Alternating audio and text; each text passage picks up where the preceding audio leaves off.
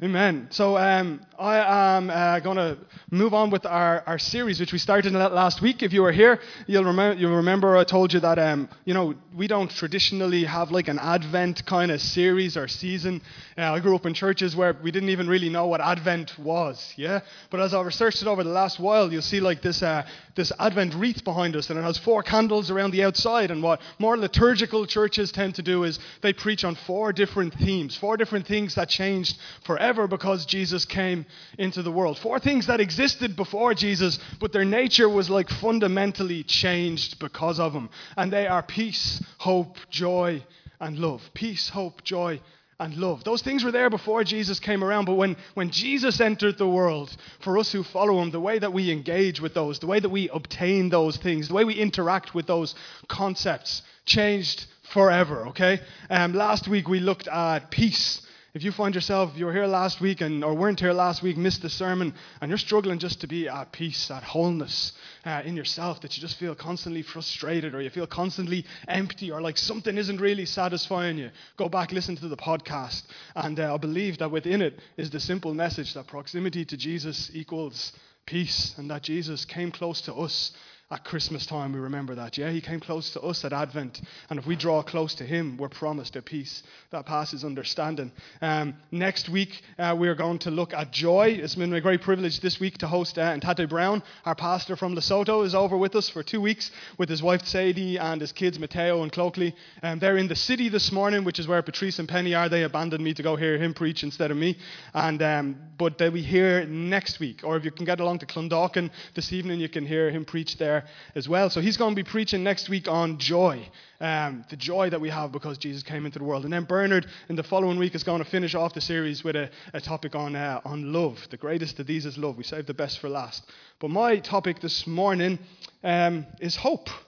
Um, and uh, as we did last week, there's a little, uh, there's a little video that um, the Bible Project guys have done as I introduced you to next year, we're going to read through the New Testament alongside with all these little videos that have been made by the Bible Project that help us engage with Scripture. Um, but they've made one on the, the topic of hope, uh, which Malachi will play now, and it'll introduce what we're going to look at this So morning. let's say you want to describe the feeling of anticipating a future that's better than the present.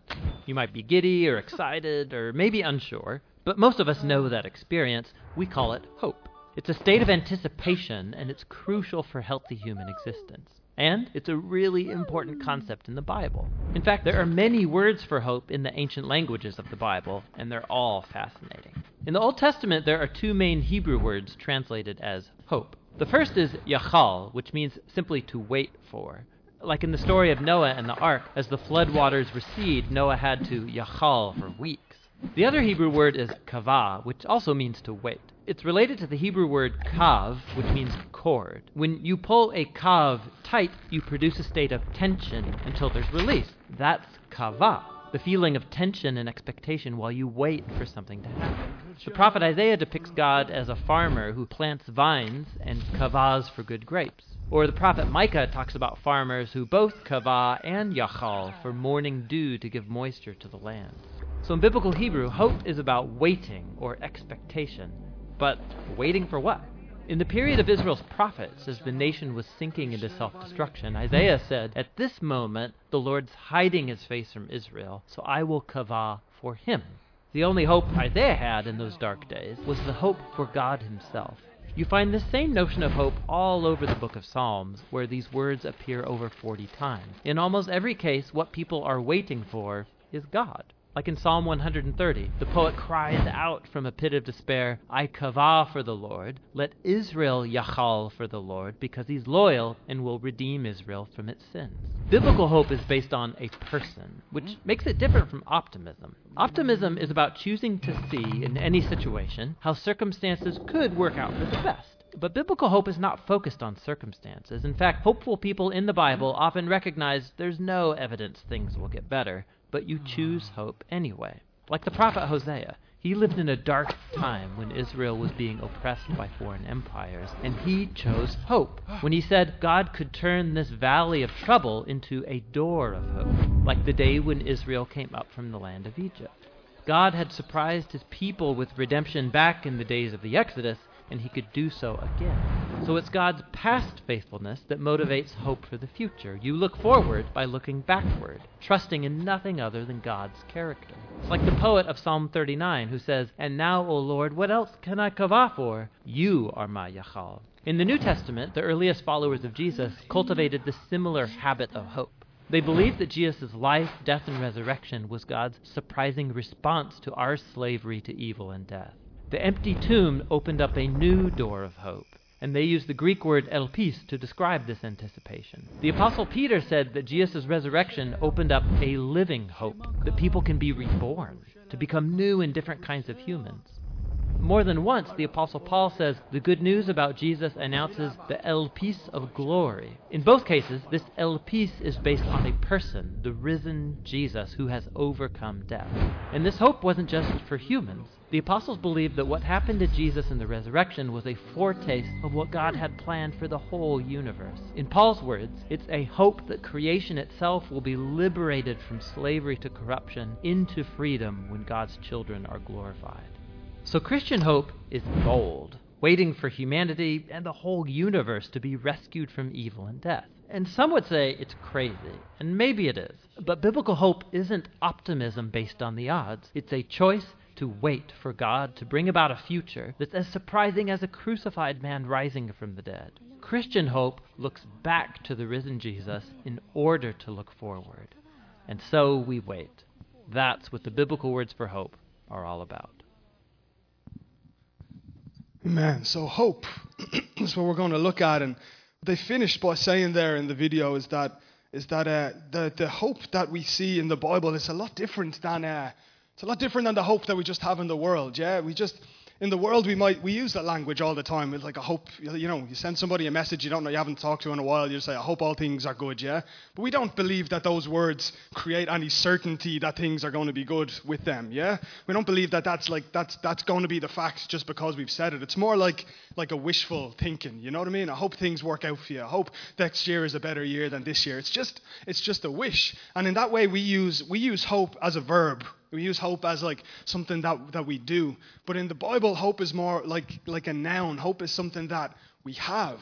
It's something that we, we possess. We possess this certainty for the way that the world is going to work out because as we look back, we see what Jesus has begun to do in his resurrection, yeah, in his life, death, and resurrection. So we're not just wishful thinking like we hope the world, we, we, we, we, we, we kind of wish that the world would be a better place in the future. Now, as Christians, hope changed with Jesus because of what Jesus did. That hope is a, a certain thing we have a, with certainty we know what's going to happen in the future. We know because God has revealed it to us in His Word. It's inevitable. It's happening. That the world doesn't stay in a broken and messed up state, but Jesus returns. Yeah, we know that when Christ shall come with shouts of acclamation and take me home, what joy shall fill my heart. That, that Jesus comes back. Jesus rules on the earth. Jesus restores everything that's broken in the world. And, and, and, and that, that makes a difference not just for the future, yeah, but the way that we, we see or understand the future, the hope that we have, affects our now in every single way that you can imagine. It affects how life is framed, it affects how you experience suffering and trials, it, expe- it affects what you do with your resources, it affects what you do with your day to day, it reflects the things you say, it affects the way that you think, what, what you believe about the future challenges and changes your, your now. Um, I'm going to speak from a part of scripture that they referenced in that video. Um, and it's written by Peter. It's in 1 Peter chapter 1, starting in verse 3. And uh, Peter wrote to this, uh, this group of Christians who were facing into like some struggles, facing into a hard time, being persecuted because they were Christians. And so their faith is coming like face to face with, with opposition. They're suffering because of their faith. And there's nothing that will keep you going when your faith comes into opposition, like when you suffer on part of your faith, unless you believe there's something better on the other side of it. Yeah, it's where, it's where this thing really hits the road. And so, Peter, when he's addressing these guys, he, he speaks about the hope that you need to have. His point is if you want to get through this suffering, if you want to get through this world, uh, you need to have hope and hope in the resurrection of Christ. Let's read it out together. And listen to this. this, this these are the most important words I'll say this morning because this is the word of the Lord. Uh, 1 Peter chapter 1, starting at verse 3. Blessed be the God and Father of our Lord Jesus Christ. According to his great mercy, he has caused us to be born again into a living hope through the resurrection of Jesus Christ from the dead, to an inheritance that's imperishable, undefiled, and unfailing, kept in heaven for you, who by God's power are being guarded through faith for a salvation ready to be revealed in the last time. In this you rejoice Though now for a little while, if necessary, you have been grieved by various trials, so that the tested genuineness of your faith, more precious than gold that perishes though it is tested by fire, may be found to result in praise and glory and honor at the revelation of Christ Jesus. Though you've not seen him, you love him. And though you do not now see him, you believe in him, and you rejoice with the joy that's inexpressible and filled with glory, obtaining the outcome of your faith, the salvation of your souls. So, Peter's first port of call in writing to this group who are suffering is to remind them, as it says there, of their, of their living hope. And even the language of that, that is a phrase, that, that stands out to me as, as incredible. That, that we have a hope that's, uh, that's defined as living. Yeah? Very often when people lose hope, have you ever heard the phrase saying, like, like my hope died? You know, hope is dead. But we have a, we have a hope that's living and will live forever. Why? Because Peter points it, he connects the two. He says, You've been raised, we're born again into a living hope, see on the third line, through the resurrection of Jesus Christ from the dead. So your hope is living because Jesus was raised from the dead. What's he saying? As long as Jesus is alive, your hope is alive. As long as Jesus remains resurrected, hope remains living. Hope can't die unless Jesus is to die. And guess what? Jesus is eternal. Jesus isn't going to die, which means that we have access to a hope that isn't based on temporal things, isn't based on earthly things, but we have a hope that endures forever. Like, how great is it to know as Christians that you have, you have a hope that can never, can never fail? It's like when Paul talks about them, he's like, these three things remain faith, hope, and love. But the greatest of these is love. Why do, why do they remain? Because they're, they're eternal things. They're things that don't, that don't die. They're things that will last forever because Jesus will live forever. Jesus defeated death and was raised again, and hope was raised up with him. You're not without hope this morning. You can't be without hope this morning because hope never fails and hope in Jesus never dies because it's secured by him. And see, we need that kind of hope. If you see, the world has a hope or a wishful thinking, or it has like maybe an optimism based on the future or based on present circumstances for the future. Like if you're in if you're in a good relationship and things are going well, like you probably have a hope of, you know, the future and kids and family and the good life. But what happens then when that relationship falls apart? Does your hope does your hope die with it? Or maybe your hope is in a, a person and the person passes away. Does your, does your hope die with that person? Or your hope is in your job, or your hope is in whatever? Any, any hope that's in temporal things, where you live on an earth that's in a state of decay until Jesus comes and restores it. So if your hope is in any one of those things, inevitably it is going to let you down, right? It, it, it can't do anything but let you down. We need a source of hope that's eternal. As I, as I studied this uh, stuff this week, I kept coming across this, um, this guy uh, called uh, Viktor Frankl. I kept coming across people referencing him. And he wrote a best selling book called uh, Man's Search for Meaning, sold over 10 million copies. Okay? And Viktor Frankl was a Jewish psychotherapist, psychologist, trained doctor um, who was unfortunate enough to live in Austria in the 1940s. Okay?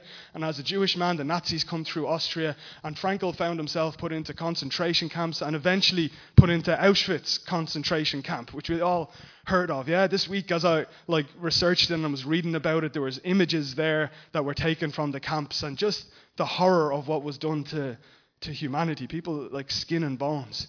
And he describes a concentration camp like this.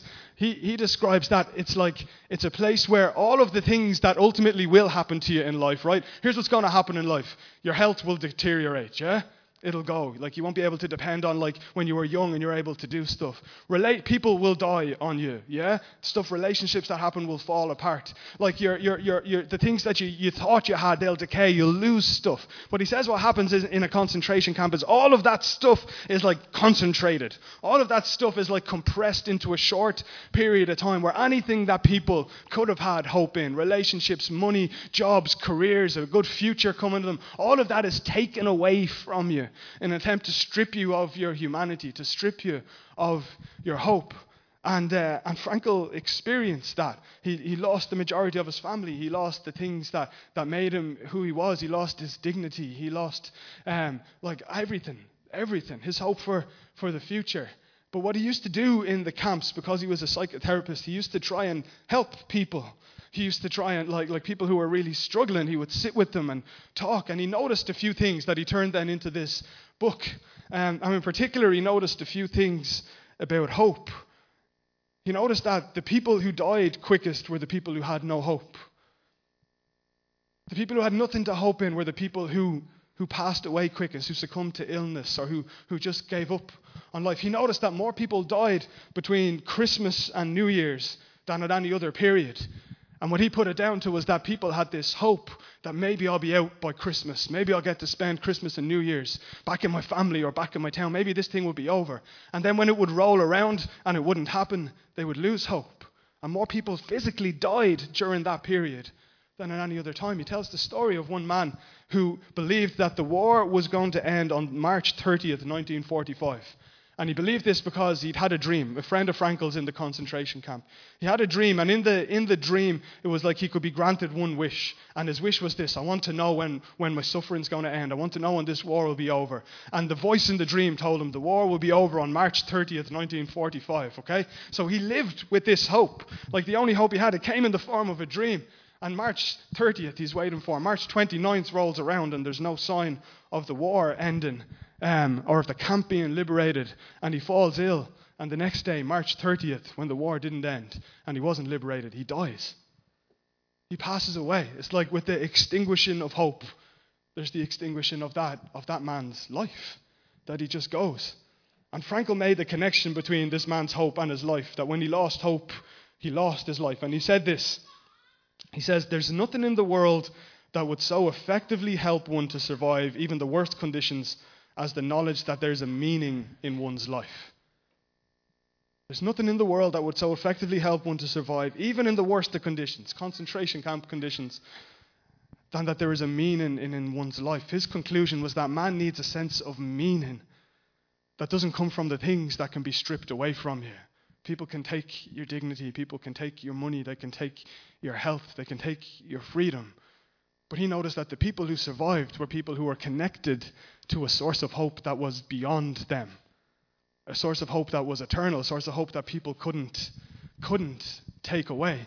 And that made a very, di- very difference to people's now, to people's experience. He said those without hope were the first to degenerate into like, into like animalistic kind of, kind of uh, behaviors, like being mean towards other people or just trying to survive.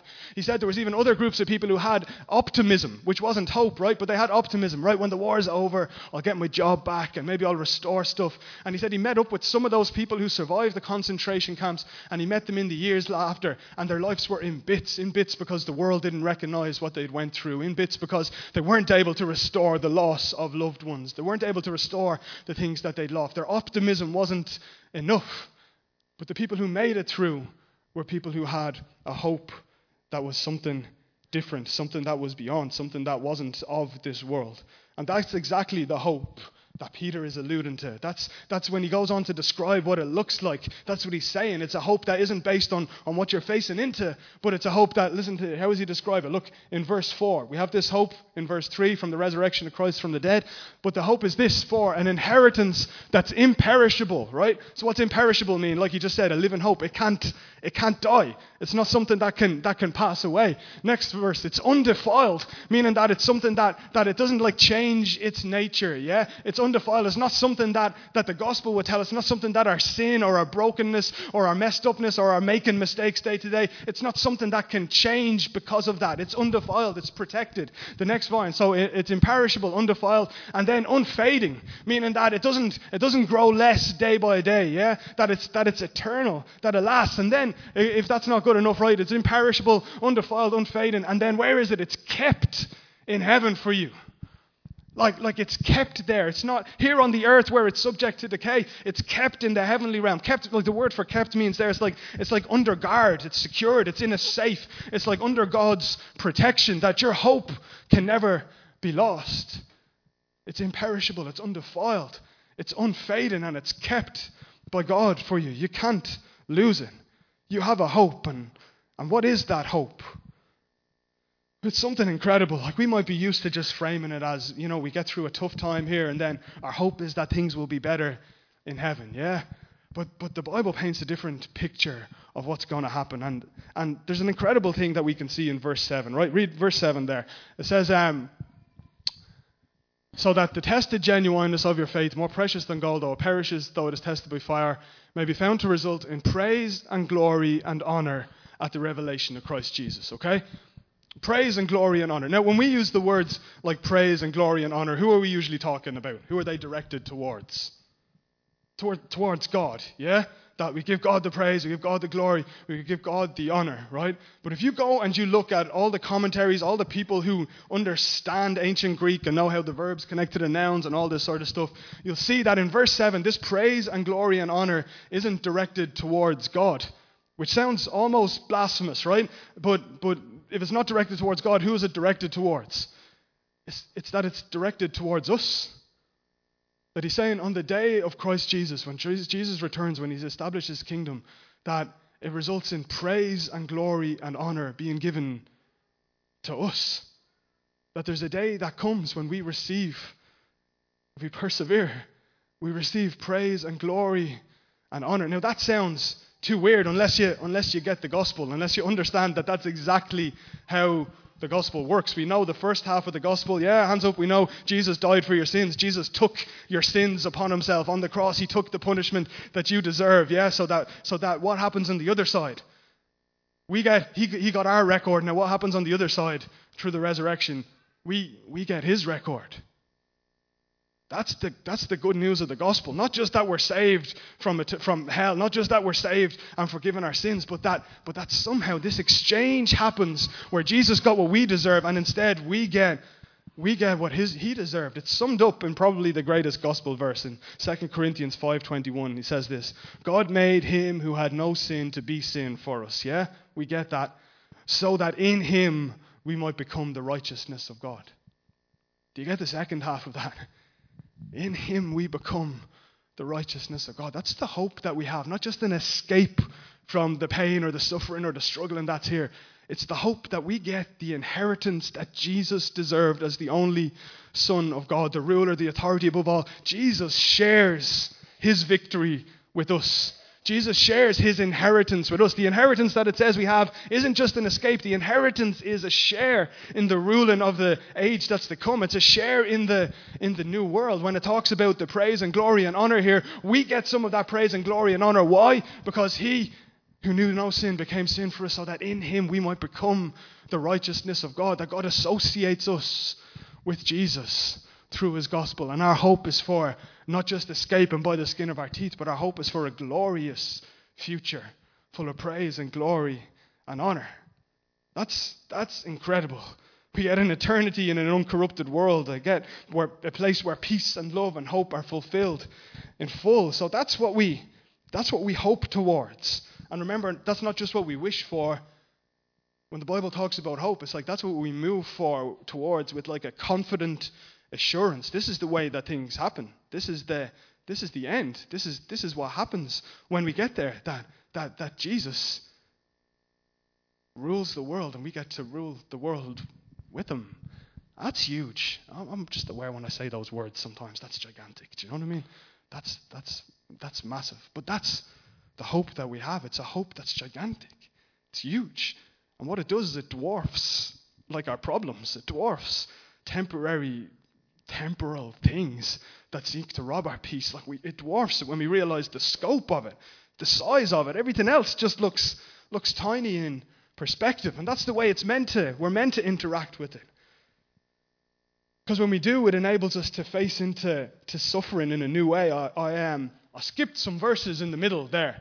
Um, I got down towards the praise and glory and the good bit, right? And I know before that I was in the good bit of the imperishable, unfading, whatever, yeah? And then in the middle of it, there's, a, there's where the kind of trouble hits us, right? Where it says, verse 6, In this you rejoice, though now for a little while, if necessary, you've been grieved by various trials. So that the tested genuineness of your faith, more precious than gold, though it perishes, though it's tested by fire, may be found to result in praise and glory and honor on the day of Christ. It's like the Bible is telling us that, that you're going to face into some suffering. You're going to face some, some trials. You're going to be grieved for a while. The word grieved that's used there is the same word where Jesus is in the, the Garden of Gethsemane and it says he was deeply troubled, he was grieved. It's sweating drops of blood kind of grief. Yeah, it's that same, that same word, that same term that's used there. It's not saying there's like small amounts of problems you're going to face. It's saying like in this world you're going to face trouble. There's going to be grief. There's going to be suffering. But somehow, somehow there's rejoicing at the same time as suffering. Now, this is why hope and peace and joy and love were changed forever in Jesus because but the world's definition of those things to have peace or joy or hope you need to not have any of the other stuff going on. Yeah? They're like mutually exclusive. You can either rejoice or you can be grieved. Yeah? Usually there's like there's like one or the other. I rejoice sometimes i grieve other times. But but in this verse both of them are in the present tense, yeah? In this, you rejoice, which is now, you rejoice in present tense, even though you're being grieved by various trials. That there's rejoicing and grief going on at the same time. And what this isn't, let me tell you for the start, what this isn't is Peter saying, like, put on a brave face, right? You're facing some trials, but like, get over it, just get through it. Not at all, because the words he uses for grief is like, tough. Can I tell you, it's okay as a Christian to grieve. It's not a lack of faith to grieve. I was listening to one preacher talk about it, and he says, like, uh, you know, we can have this attitude as Christians where it's like, I should just praise the Lord anyway. Like, but is that what Jesus said when he was grieved in the Garden of Gethsemane, when he's sweating drops of blood? I should just praise the Lord anyway. Oh, Jesus went through real, real grief, real suffering, and you'll go through real grief and real suffering. But hope interacts with it in a crazy way. Hebrews tells us that for the joy set before him, Jesus endured the cross. That there was something on the other side that he knew that enabled him to go through what was going on in the middle. That Jesus was never without hope because he knew what was coming. And, and he did all of that so that we could know what was coming. That we could rejoice even though we're grieved. We could have those things at the same time. As Christians, it's okay to feel pain. It's okay to feel let down. It's not a sin to feel that way. It's not a lack of faith. Jesus, who never sinned, felt that way, yeah? So it can't be a sin.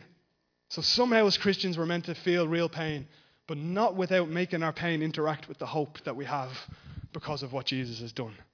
And here's what happens the two things help each other. Rather than being like only one can exist at any given time, the two things like work together. So when you're going through pain, struggles, even if it feels like Peter uses the description, like even if it feels like you're going through a fire, even if it feels like it's like it's burning, that you can't you can't get through it. You need to know that you have something that can't be burned.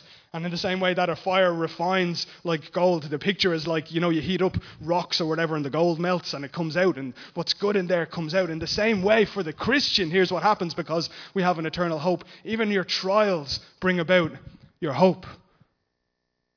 I've ended up more hopeful through the worst times in my life than I have through the, the good times in my life. And anyone who's walked the Christian walk for a while will tell you will tell you the same thing. Because it refines your focus. It's like, where is my hope actually? When we lose things, when we lose people, when, when we're devastated. It forces us to look to something that's eternal. It draws us to it. And in that way, even, even pain brings us to a greater hope. And then the other way around, because we have a hope that's imperishable, undefiled, and unfading, it means that you can face into your pain with the confidence that you know this isn't the end of the story.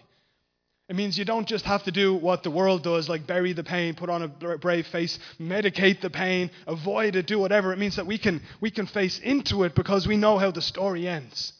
We know that this isn't the end of the story. I've probably used this example a million times, right? But when I was when I was a kid and I used to read like stories like fiction books and you get to the middle part where it looks like the hero is going to die or something, right? Or the middle of a movie, but it would be like the middle part and it's like, look what's going to happen. And I would like flick to like the last page of the book and I would like just make sure like their name was mentioned there or they're saying something. Try to read not enough to give it away, but I would like look just so that I could be like, okay, it works out. And then I'd read the rest of the book and that's what Jesus has done. He's given us the end of the story.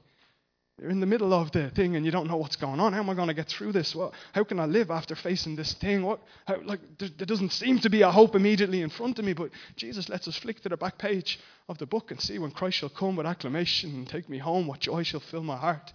Let me see that we, we live in an eternity with Him. Let me see that there's a promise not just for us individually to escape this world, but there's a promise for the world to be restored. That's what you get in the Word. That's what, that's what you get as you spend time in it. You get, you get hope for the future. Not just wishful thinking, but a confidence, confident assurance that Jesus works all things out. And we get that by, by looking back. We look back to the middle of the story and we see when the world threw everything at Jesus, when it humiliated him and when it tortured him and when it took away his dignity and it crucified him and naked on a cross, made a public spectacle of him, murdered him that God defeated all of those things, even death, and raised them again. And because of that, we have a living hope. Hope that can never die. Death is defeated. Shame is defeated. Guilt is defeated. Humiliation is defeated. All of the powers that the earth had, the world had to throw against them, are disarmed.